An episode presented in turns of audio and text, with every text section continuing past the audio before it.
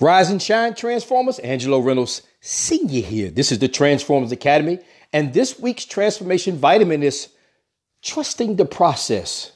Trusting the process. Do you trust what you're trying to do that you've been doing for so long will come to full fruition? That is, you began to write that book, you began to have that vision, you began to start something, you begin to work on something, but the process entails stagnation. You've stopped, you've started, you thought about quitting, the setbacks, challenges, failures, obstacles, and all those things that happen with social ills begin to kick in. And so now you're wondering should I trust the process?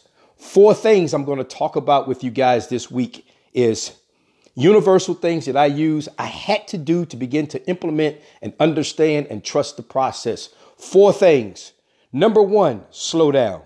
Number two, calm down. Number three, don't worry. Number four, and don't quit. We're going to talk about those things. If you want to join us on Instagram Live daily, look out for the alerts. Catch us at transformersacademy.org. But also, where are you in terms of slowing down, calming down, not worrying about things, doing something, and not even think about quitting? The contemplation of all those things that you are doing right now can be rescinded if you trust the process.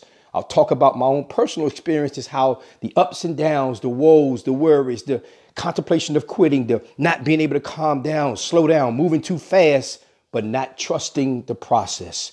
I'm Angelo Reynolds Sr. This is the Transformers Academy. This week's transformation vitamin is trusting the process.